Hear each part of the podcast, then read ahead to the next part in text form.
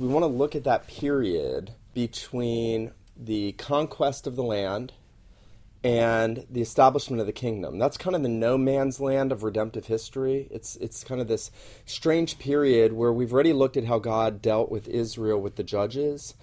But then after Israel goes in to possess the land and they don't wipe out all their enemies, there's kind of this what now? There's sort of this what now? What what is God going to do in redemptive history? What is the Lord going to do? And the next big thing he's going to do is he's going to establish his kingdom. And everything's moving to that. That all the way back um, in Deuteronomy when God gave the law to Israel. And I'm going to read for us um, Deuteronomy seventeen, verses fourteen and following. And so um, listen to what the Lord says here about the king and the kingdom in Israel. Verse fourteen, when you come to the land that the Lord your God is giving you and you possess it and dwell in it, and then say, I will set a king over me, like all the nations that are around me, and may indeed set a king over you, whom the Lord your God will choose, one from among your brothers you shall set as king over you. You may not put a foreigner over you who is not your brother. Only he must not acquire many horses for himself or cause the people to return to Egypt in order to acquire many horses, since the Lord has said to you, you shall never return that way again. He shall not acquire many wives for himself, lest his heart turn away, nor shall he acquire for himself excessive gold, silver and gold. And when he sits on the throne of his kingdom, he shall write for himself in a book a copy of this law approved by the Levitical priest. And it shall be with him, and he shall read it all the days of his life, that he may learn to fear the Lord his God by keeping all the words of this law and these statutes and doing them, that his heart may not be lifted up above his brothers, and that he may not turn aside from the commandment, either to the right hand or to the left, so that he may continue long in his kingdom, he and his children in Israel.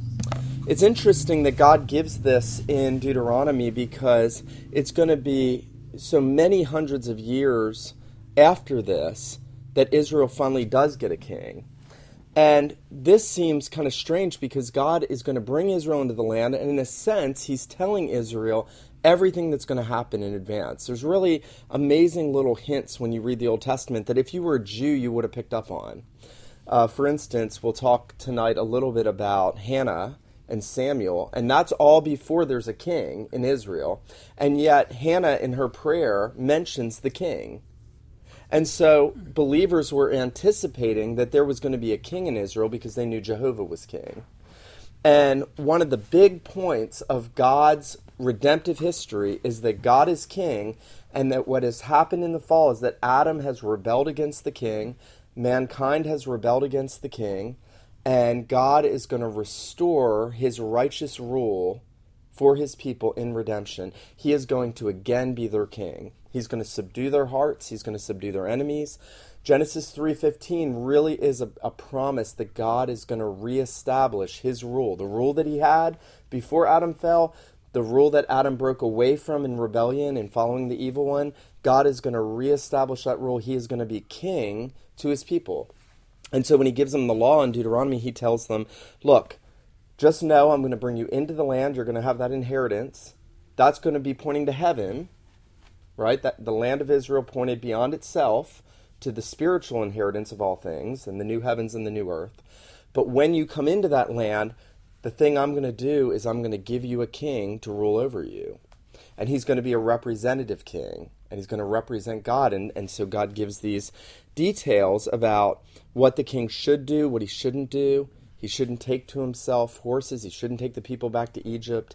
He shouldn't just uh, amass for himself silver and gold. He shouldn't just build his kingdom because he's going to be God's king. And he should always have God's word before him all the days of his life so that he learns to fear God and walk according to God's word and God's law for the good of him and his children after him. Now, what happens in Judges, as we've already seen, is God is judging his people. He's bringing chastisement on them for their idolatry and their rebellion, and then he's delivering them from the hands of the very people he uses to judge them. And God is showing in the judges that they need a deliverer. They need a redeemer. And that's always what's going to be shown. It's going to be shown in the book of Ruth. But there's a recurring phrase in Judges that we've already talked about that provides the link between Deuteronomy seventeen and the establishment of the Davidic kingdom in Second Samuel seven.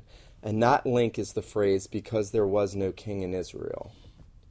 In the book of Judges, because there was no king in Israel, everyone did what was right in their own eyes. And so you mm. see surfacing already that what God is saying is between Israel entering the land and God ultimately calling David, we'll talk about Saul tonight briefly, but God ultimately calling David, everything's moving towards when is God going to establish his kingdom? That's the big point of that period between Judges, really Joshua, and Second Samuel. When is God going to establish his kingdom? And when is he going to establish his righteous rule through redemption for his people? And everything that happens in between Joshua and D- the Davidic covenant in Second Samuel seven is moving toward that and anticipating that. So, what's the next book after Judges? Ruth. Now, how is Ruth preparing us for the kingdom?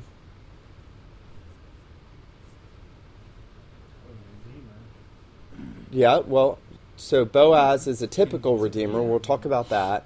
But remember the seed promise. Mm-hmm. The seed promise is everything. If you could if you could take a red thread and go all the way through your Bible, and that red thread goes from Genesis three fifteen through everything till Jesus is born, you would understand that that's the, that is the backbone of Scripture, that there's a seed promise moving through. And the seed, who was to be the seed of Abraham, would then later be the seed of David. He would be David's greater son, mm-hmm. Jesus Christ. And that seed promise is always moving through all of the narrative of the Old Testament. So the book of Ruth, um, one of the big uh, one of the big principles is that God is going to establish the genealogy from which the seed of the woman comes. And so even in having um, Elimelech take his wife and his sons into Moab, which was really a great act of unbelief and wickedness, God was preparing, though, to, for them to get wives there and to bring one of those wives back in Ruth so that she would then marry Boaz and that they together would have Obed, and Obed would have Jesse, and Jesse would have David, and David would have the greater David, Jesus. And so God is everywhere showing his covenant faithfulness. He's everywhere saying, I've promised, I'm going to do that. Watch how I do that. I'm going to do it in my way, and I'm going to do it in my time. It's also interesting to see how the people respond to that as they wait for the establishment of the kingdom. What should the people be doing? They should be anticipating the fulfillment of God's promise, even in the darkness, right? Mm-hmm. So, so was it right for Elimelech to flee into Moab in, in one of the darkest periods of Israel's history, the oppression of the Midianites, just before Gideon is deliverer? Was it was it okay for him to flee? No. Why? What was he giving up? What was he leaving? What was he leaving? He was leaving God's people, his, yeah. the inheritance. He was leaving the land. The promise of the land and the prom- and, and they had the law given in Deuteronomy where it talks about famine, and it talks about returning to God and waiting on him mm-hmm. if there's famine. And instead, they left and went to another country because they thought they would find provision there. Right, they were giving up everything. In a sense, too, they were giving up the fact that God had promised to send a Redeemer who would be the seed of the woman, and they weren't looking for that, and allowing their sons to marry pagan women, mm-hmm. they were they were actually saying, God is not going to do that, and he won't do it with our kids. And in a sense, they had apostatized. You know, it's very interesting, actually. I heard Sinclair Ferguson point this out, that that the book of Ruth is really a parable. It's a, it's a true story, but it's it's really parabolic. And in many respects, it mirrors what Jesus teaches about the prodigal son. Hmm. I'd never noticed that before, that she went to the far country. Elimelech and Naomi went into the far country in rebellion. They had been part of God's people. They had left the father's house. They had gone into a foreign land. They had they had basically experienced everything the prodigal experienced, right? All of his livelihood spent. She's empty. She, and then she hears that God has visited his people. Mm-hmm. And essentially says, I'll return to my father's house. And I'll say, my father, I've sinned. And she realizes that she's left the blessing.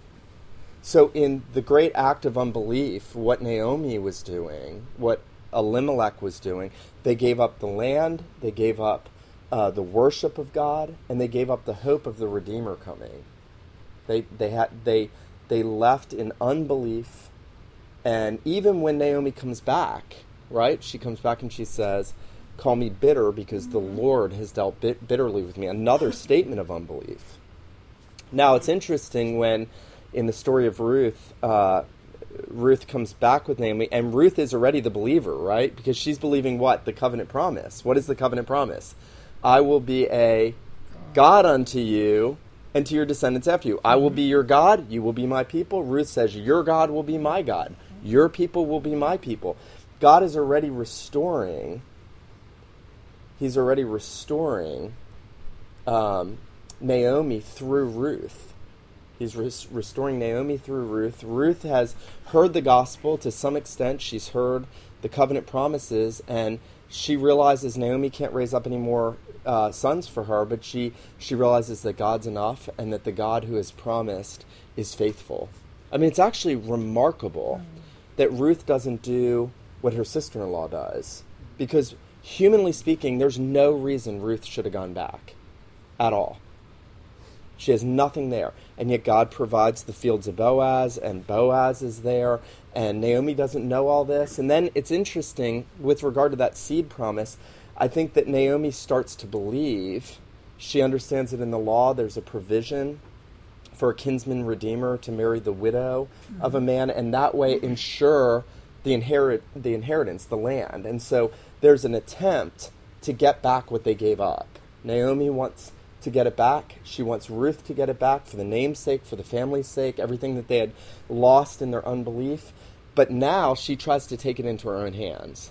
And she she tries to fulfill God's promises in her way. She says to, to Ruth, you know, go and, and go to the threshing floor. And Boaz sort of rebukes Ruth. You know, the the threshing floor is kind of like the, the, the nightclub downtown where, you know, she's going to make herself available. Yeah. And Naomi is telling her essentially, you need to take you need to take this situation back into your hands.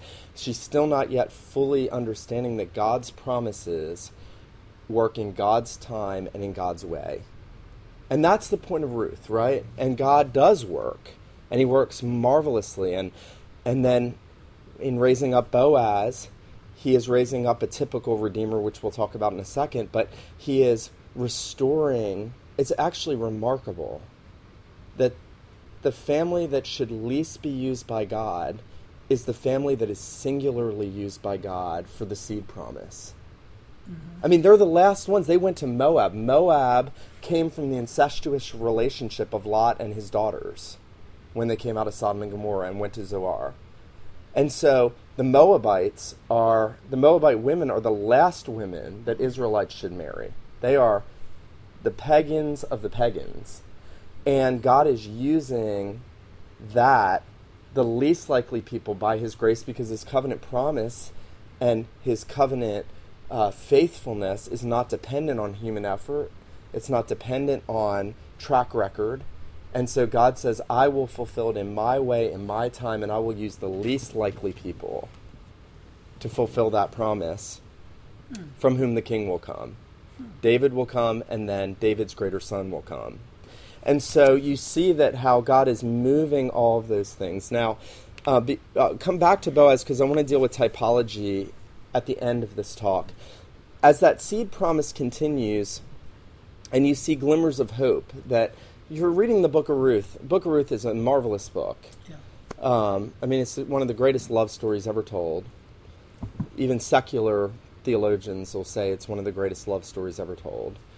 And yet, if you don't get what we just got, the seed promise, and God fulfilling his covenant promises, and God continuing to unfold what he's going to do in Jesus Christ, And then you come to the genealogy and you see how perfectly God was fulfilling that. If you miss that, there's a sense where the book of Ruth is like, why is this in the Bible? I mean, there's it's it's you know, it's not just written so little Christian girls will find a virtuous, Boaz. law-keeping Boaz. I mean, there is obviously value to that, obviously. We don't want to dismiss that these were upright, that Boaz was upright and that he's an example as an upright believer. But there's a redemptive historical purpose to all of it. God is keeping his promises. Mm-hmm. At the same time, you see God carrying along, just after this, you see God carrying along his promise to establish the kingdom. He raises up one final judge, and that judge is a very unlikely judge, and that judge serves as a priest. Very interesting, Samuel. Eli has sinned. He has not disciplined his sons. His sons have done all kinds of wicked stuff at the temple. The kingdom, the, the nation is in disarray, and God raises up a final judge. And in a sense, Samuel is the first John the Baptist. He is, in a sense, the forerunner to the Redeemer, to David. He's the forerunner to Saul, but he's the forerunner to the king. He's the transitional figure. And Samuel functions in redemptive history in a very interesting way in that he is this mighty prophet, and he's also a priest. And the mightiest prophet-priest ever besides the Lord Jesus, himself clearly a type of Christ, his birth being supernatural, all of those details about it. But what God is doing with Samuel is he is bringing it to the point where God's going to, he's going to bring about the kingdom. And what we see, and this is so interesting, just like Naomi tried to take it into her hands to fulfill God's promises, and just like Abraham had done that with Hagar when he went into Hagar, Naomi had done it in telling Ruth, you need to go do this and try to make it happen. So Israel does with the king, with Saul. They realize God said in Deuteronomy that there's going to be a king, but their motives are wrong. They want a worldly king. They want an earthly king. They've lost sight of Jehovah as king. They want they want to be like the nations. They want to have a mighty political figure who's going to establish Israel, make them a great political power, and that wasn't the point of having a king at all. And so Saul runs his his time, and we see how disobedient he is, and we see how many times he rebels against God, and ultimately he's going to spare Agag, who is is the king, when he was told to kill all of Israel's enemies, and he spares Agag, and Agag is going to become the one from whom Haman will come, who will threaten to wipe out all of Israel. You see the the enormous failures of Saul and how the residual fallout of that in Israel's history. And yet, and yet, God is going to keep his promise. God is going to bring a king. Um, I think that that... I think that when we look at the scriptures and we see God has promised to bring a redeemer, God's going to do it in his way and in his time, and the responses, there's three responses to that. One is just open un- unbelief. I don't believe that. I don't care. I want to be in the world. The second is a mixture of faith and unbelief and a- an attempt to take into your hands what God alone is going to do and try to make it happen in your own effort. And then there's waiting on the Lord, trusting him, mm. being confident that he's going to do what he said, knowing that the God who has spoken has not lied, that not one word of everything that he says has ever failed to come to pass. And that he, there's an, and again, it's a faith-wrought anticipation that even in times of difficulty and trial, and, and it's it's nearly impossible for us to read the Old Testament and not see how much trial and how much difficulty and how much desperation and how much hopelessness, seeming hopelessness, is set before Israel constantly. Mm-hmm. And yet God has said, I am going to do that. And in the and in the, the choosing of David, God does something that is paralleled only with the calling of Abraham in the Bible. I mean, the choosing of David in the Old Testament is paralleled and matched only by the call of Abraham in, in the greatness of what God was doing. So God was going to give Israel a magnificent down payment in the fulfillment of his promises, in the calling of David. He was going to give you the greatest type. Conceivably, Melchizedek is a great type of, G- of mm-hmm. Christ.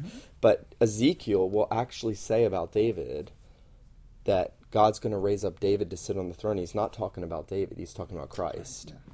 And so the Messiah will even be called, in the major prophets, David. And Jesus is said to sit where?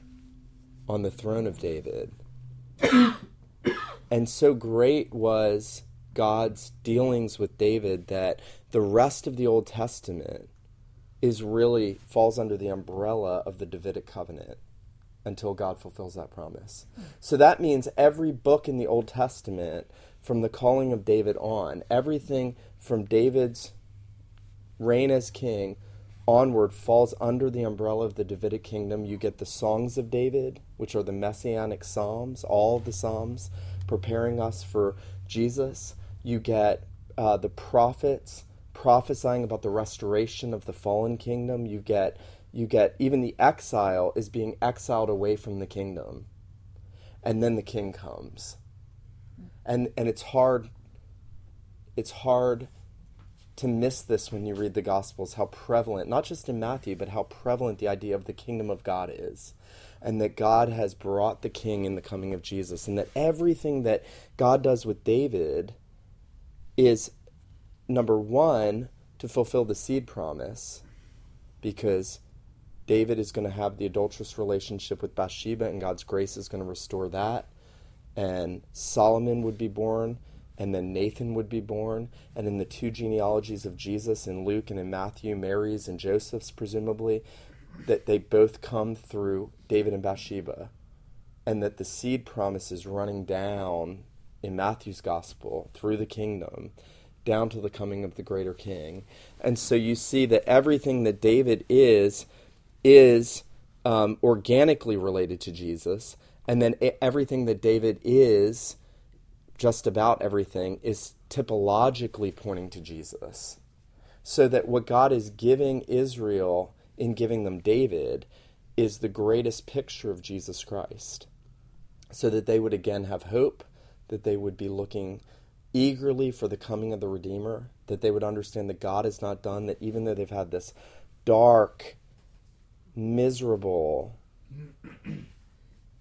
time, really from Egypt on, God is going to do something marvelous. So when you come to the book of Hebrews, um, I love in Hebrews one, it, it says, the Father said to the Son, sit at my right hand till I make your enemies your footstool. And then it says, your throne, O God, mm-hmm. is forever and ever. A scepter of righteousness is the scepter of your kingdom. For you have loved righteousness and hated lawlessness. Therefore, God, your God, has anointed you with the oil of gladness more than your companions. That taking you back to Samuel anointing David, and that anointing oil pointing to the Holy Spirit being poured out on Jesus, and that Jesus is the greater David. And he comes with the real kingdom, and he brings the kingdom that's established in the hearts of his people. And so great is the the Davidic covenant and the relationship it plays to Jesus, which we'll talk about in the weeks ahead, that when um, when Peter is explaining the resurrection of Jesus, he alludes to a, a prophecy in Amos that says, I will uh, I will restore the fallen ruins of the tabernacle. I will reestablish the kingdom of David. And so that in the resurrection of Jesus, God has reestablished the kingdom under the King of Kings and the Lord of Lords. And so everything, really what we can say is, from David on, everything is about the kingdom. From David to the book of Revelation, till we find Jesus sitting on the throne of David, in glory, the throne of God is also called the throne of David, and that he's there. And and one of the names that he receives in the book of Revelation is he is the root of David. And he says that he has the keys of David, and that he is he is the ultimate one that David was just a a frail representation of in the in the in the biblical account.